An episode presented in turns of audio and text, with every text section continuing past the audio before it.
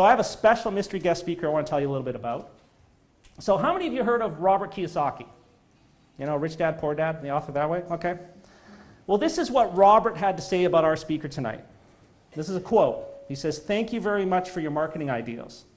They were timely, informative, and much needed by me. Not bad? How many of you heard of Robert Allen, best-selling author of Nothing Down and Multiple Streams of Income? Okay. Well, this is what Robert Allen had to say about our speaker tonight.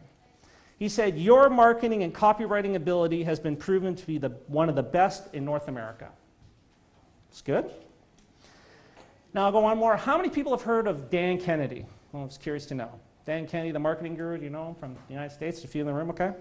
Well, this is, and if you know Dan Kennedy, Dan Kennedy is very pragmatic, last guy to give you a testimonial or, or a good word of mouth for those people that really know him. And I, I know Dan Kennedy personally, myself. This is what Dan had to say. Dan said, I've known and done business with what I'm calling Mr. X for now for many years. Even while being paid to provide consulting to him, I learned things about a key marketing strategy that has guided my own development for years and is substantially responsible for my success and wealth. This is a pretty powerful speaker. Actually just lives right here in Vancouver. Well, I want to tell you a little bit more about this. Our speaker and our facilitator tonight, he founded and created what is known as the Real Estate Investment Network, which is better known as REIN. It's amazing. This is a concept that he seeded in his mind that created this organization that at one time had more than 1,200 members across the country. He also created the Mind, Money, and Wealth Seminar. He's also the creator of what he calls the Q solution and the M solution.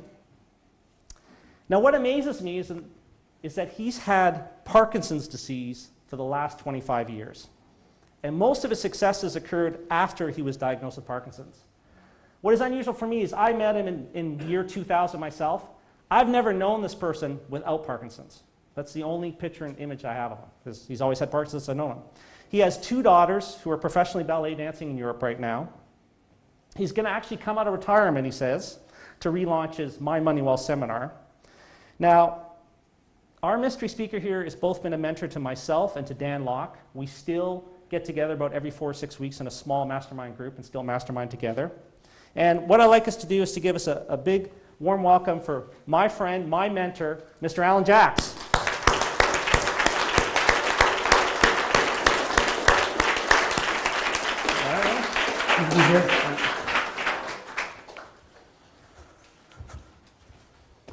Don't worry, I usually stumble, I don't usually fall.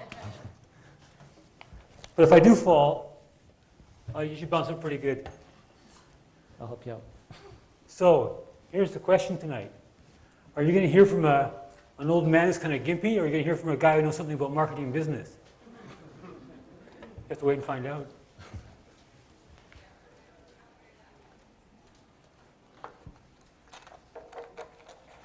Takes you a while to get organized up here, just a bit patient. One thing about having Parkinson's disease, you learn to learn patience. Because as, as it progresses, you, you, you, you, you slow down. It takes me four times longer to fold a towel than it used to. So I don't, I don't fold towels anymore. I'm housekeeper.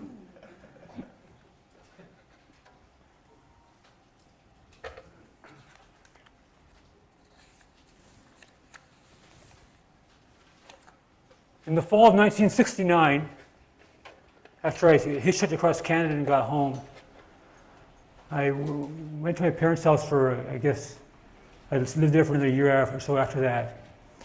And so in the fall of 69, I decided that I wanted to learn how to drive a car. So my dad has this 1961 Chevrolet Impala. And back then they were big cars, they were huge. So I said, Dad, you can teach me how to drive. And at that time he knew I, passed the marijuana stage and I wasn't doing that anymore, so he thought, I'll, I'll teach this guy how to drive a car. And um, so we went out a couple of times and I almost cracked up his car and he just freaked out. Trying to, don't, don't, don't do with my hand, it shakes once in a while. It does, just, just wave at it and calm down eventually. Um, so I went out in the car a couple times with my dad and it just was hopeless. Like he was really afraid his car was going to get cracked, cracked up, and I was afraid I was going to crack up his car. So we agreed that I would take lessons. So I enrolled in an eight-lesson um, program at a local driving school. Is out in, in Burnaby, where I was brought up. And I ended up with this old German driving instructor you know, Volkswagen Squareback, a Type 3 Volkswagen from the 60s. You know, say some of you are not, I know those are all about. They're, they're kind of rare, but sitting at dual controls and everything else. And this old German was, was he was a pretty good instructor. I, I learned fast, and I, I, I mastered most driving things. I, had, I could even parallel park in the third lesson. But by the, by the fifth lesson, I still had one major problem. No, I, I, actually, I went where it was. Okay, sorry. Yeah, it's okay. Best thing, if you, if you see me doing something weird, just ignore me. I have a lot of weird things that, you know, people always want to correct things. And, uh, because I, I don't do things that are normal. I don't know if you remember, but I know it from almost 30 years ago. Really? Yes, What's your name? Rasam Mihaili. I don't know the name. Good to see you again. Thank you. So the problem I had in my, in, that became really apparent in the fifth lesson was whenever I came up to a stop sign on a busy street, I'd freeze. I looked down the road and all I see was Mack trucks, buses, and cars coming at me, and I couldn't drive out in traffic. I had to wait till there was no cars at all, and I'd pull out in the traffic. My driving instructor got kind of upset this because he, knew I wouldn't pass the driving test if I kept doing that kind of thing. So we, every lesson we worked at it, worked at it, worked at it. And finally, uh, was, we did it one more time.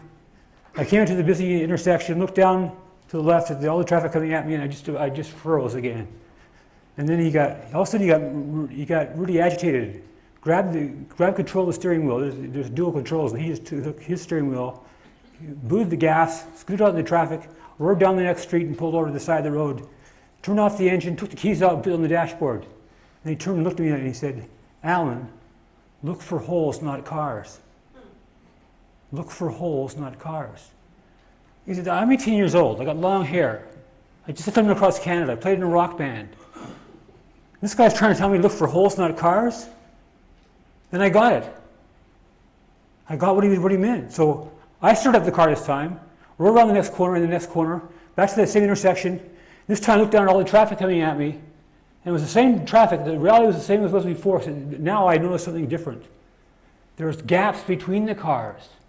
Some of the, and the buses and the trucks. Some of the gaps were huge, big enough to fit a car, a car into. So I rode out of the traffic. From ever since then, I've never had any problem driving in traffic anymore. Even though I had Parkinson's, I still drive today, and I still roar in our traffic. And also because that what the one guy said to me. Now, parallel that to, to, to, life. The reality that we all face is the same, but uh, different people have different belief systems.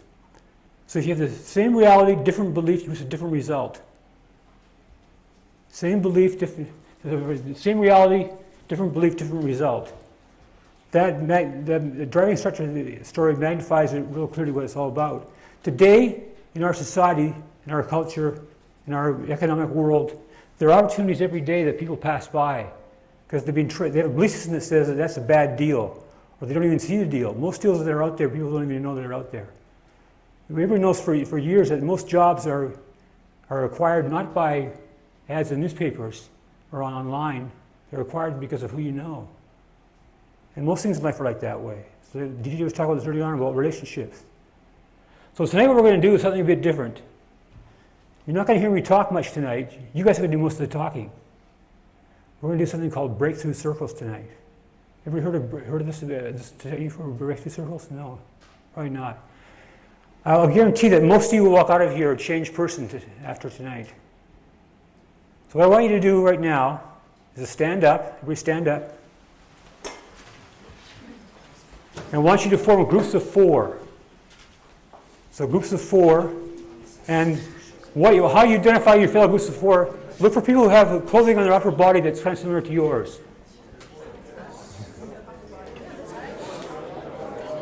If you, if you can't find a group of four, put your hand up and we'll come around and get you teamed up. You got four? Four, yeah. Four, got four. I want you to go, go, go back to your chairs and form cir- circles with your chairs. Go ahead, do that right now.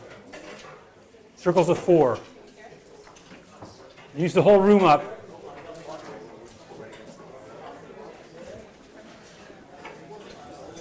I want you to spend the next minute talking to your neighbors, find out each, each of your names, what name you'd like to be called, or if you have a nickname, whatever it is.